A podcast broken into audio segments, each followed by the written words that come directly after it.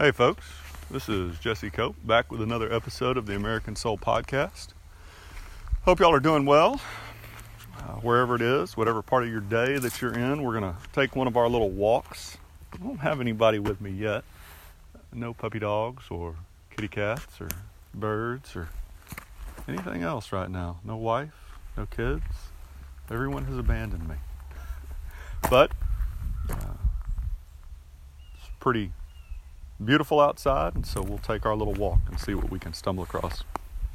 As always, folks, thank y'all for joining me, and for those of y'all that continue to share the podcast, listen to it, recommend it, whatever it is that y'all are doing that is helping the podcast continue to grow, thank you. Whatever that is, just keep doing that. So we're going to go through today, I think, I guess, since I'm the one running this, right? We're going to go through one of President Truman's Christmas messages. We went through one from FDR earlier in the week, and now we're going to go through one from President Truman in 1946. We're going to kind of bracket World War II today. So the one from FDR was the year before we entered, and this one is going to be the year after we managed to get out.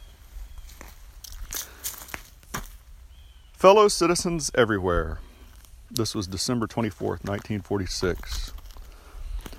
Again, our thoughts and aspirations and the hopes of future years turn to a little town in the hills of Judea, where on a winter's night 2,000 years ago, the prophecy of Isaiah was fulfilled. Shepherds keeping the watch by night over their flock heard the glad tidings of great joy from the angels of the Lord, singing glory to God in the highest, and on earth peace, goodwill toward men. The message of Bethlehem best sums up our hopes tonight. If we as a nation and the other nations of the world will accept it, the star of faith will guide us into the place of peace as it did the shepherds on that day of Christ's birth long ago. Couple little side notes here, folks. Obviously, again, I got to hit this because it's the whole point of the podcast.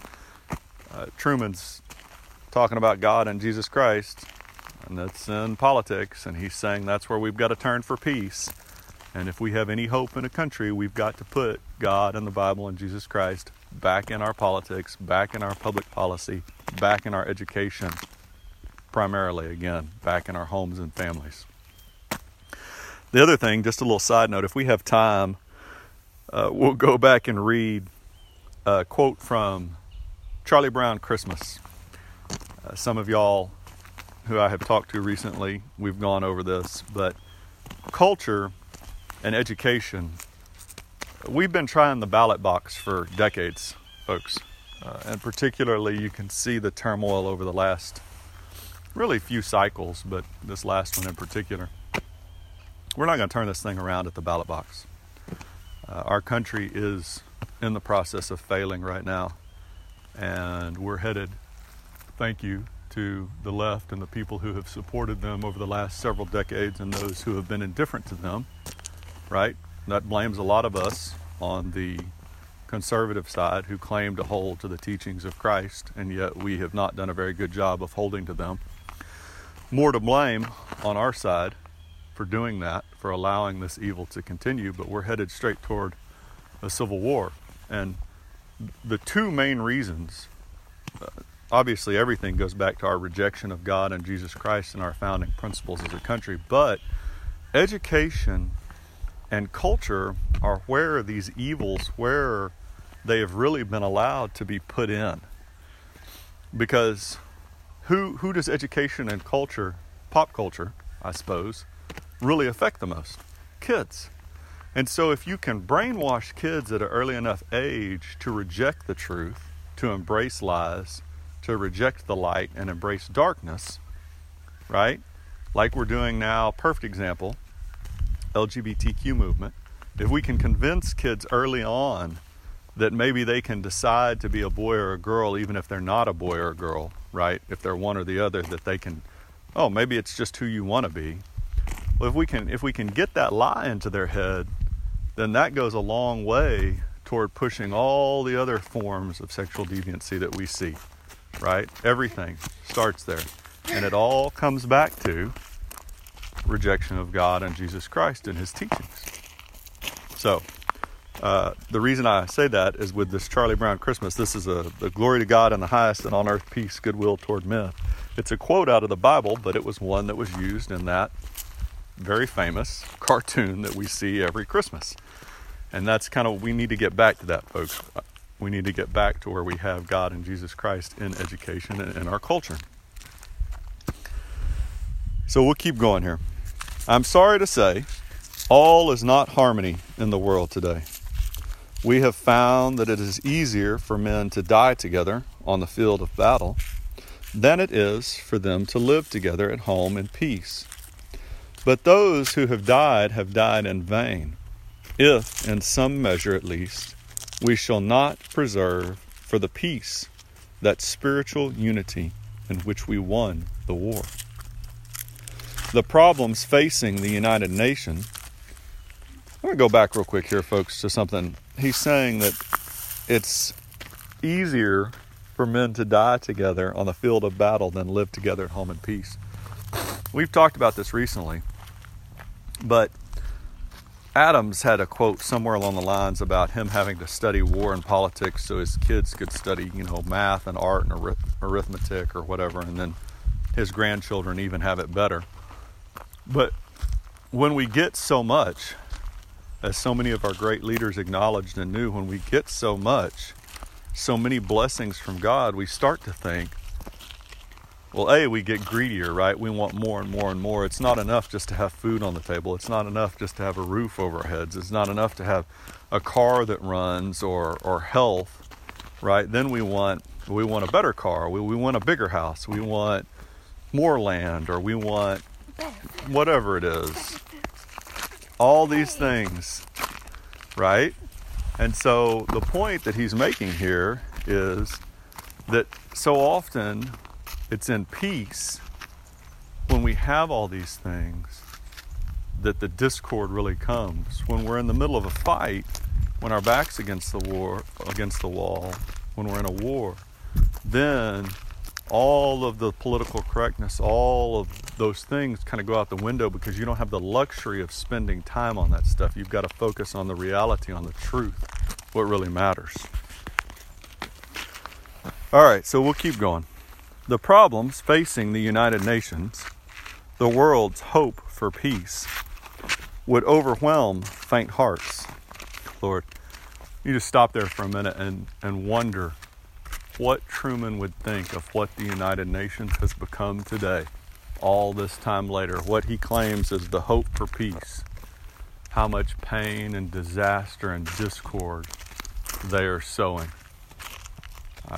There's an old saying most of y'all have probably heard about rolling over in your grave. I can only imagine that would be the case, because the United Nations is nothing at all today like what they hoped it would be at the end of World War II.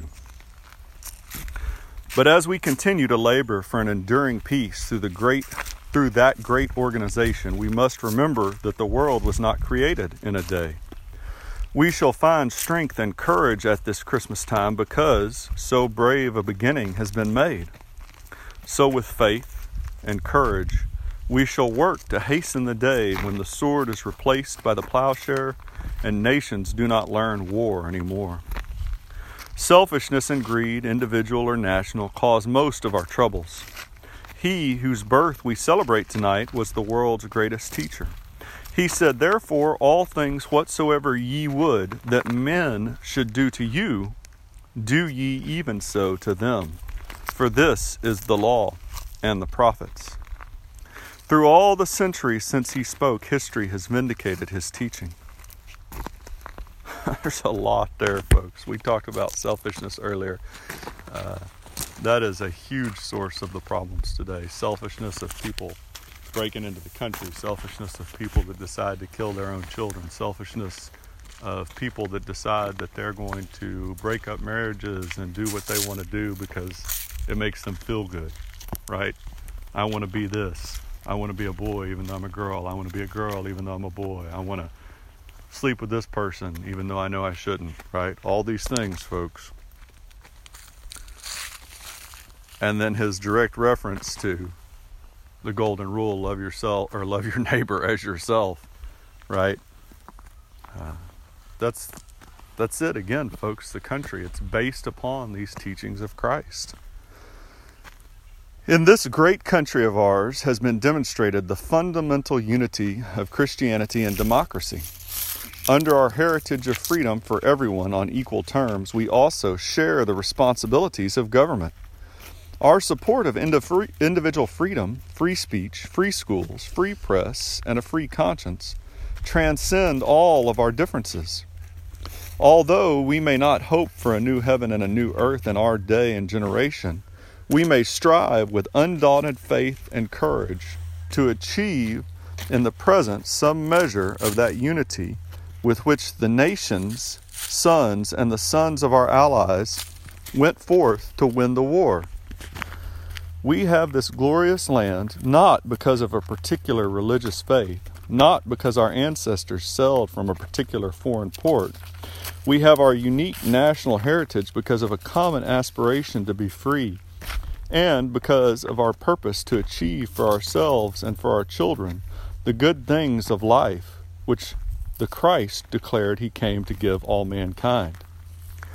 Well, I've told y'all before, folks, if you turn onto this podcast expecting to agree with every single thing I say, you're going to be disappointed, right? Because we never agree with everyone 100% of the time. Even in our marriages, maybe some of us are thinking most in our marriages, but you're not always going to agree with things. And I certainly 100% disagree with this statement by Truman right here. We have this glorious land not because of a particular religious faith. That one statement alone is completely false. And that shows you how right then, even as still attached to our founding faith and principles we were, how it was starting to creep in the political correctness.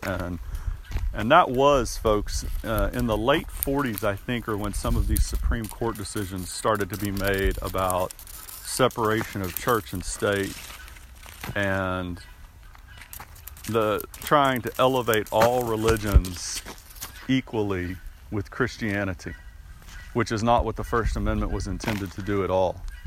So we do have the blessings here because of God. That's why our founders came. That's why everybody from the Pilgrims on before them and after them, you know, they were looking for religious freedom, but religious freedom as a Christian. This was not a country that became great because of Buddhists or Muslims or atheists or Hindus or anything else. This country became great because people clung to God and Jesus Christ. Those were the founding principles, the founding tenets of this country. So, again, just going back, that statement couldn't be any more false. But there's still a lot of great stuff here, folks, and that's what you kind of have to do. You have to sift through and as an old pastor of mine said, you have to take the good things and you have to know enough to leave the bad things. And that's kind of why we're in the mess we're in today, because we've lost that ability to discern. And then in the end of that paragraph, he goes back, the life which Christ declared that he came to give all mankind. So it's kind of strange that he would, in the first sentence, say that this wasn't based on a particular faith, and then the last sentence make direct reference to Christ seeking to bring this to all mankind. We have made a good start toward peace in the world. Ahead of us lies the larger task of making peace secure. The progress we have made gives hope that in the coming year we shall reach our goal. May 1947 entitle us to the benediction of the Master.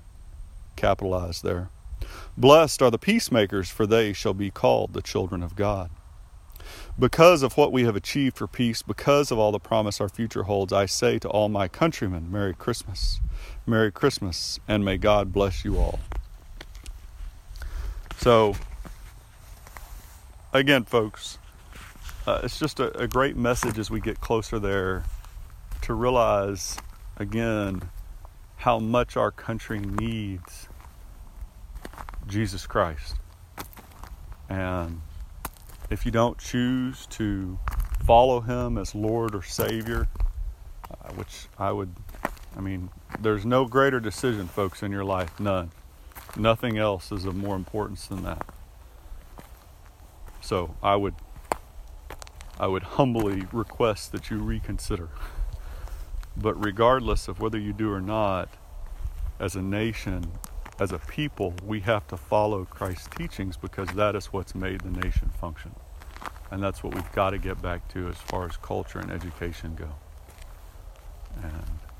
And if we do, that's not necessarily a guarantee. We may have come so far. You know, you look at the tens of millions of babies that we've already slaughtered in abortion.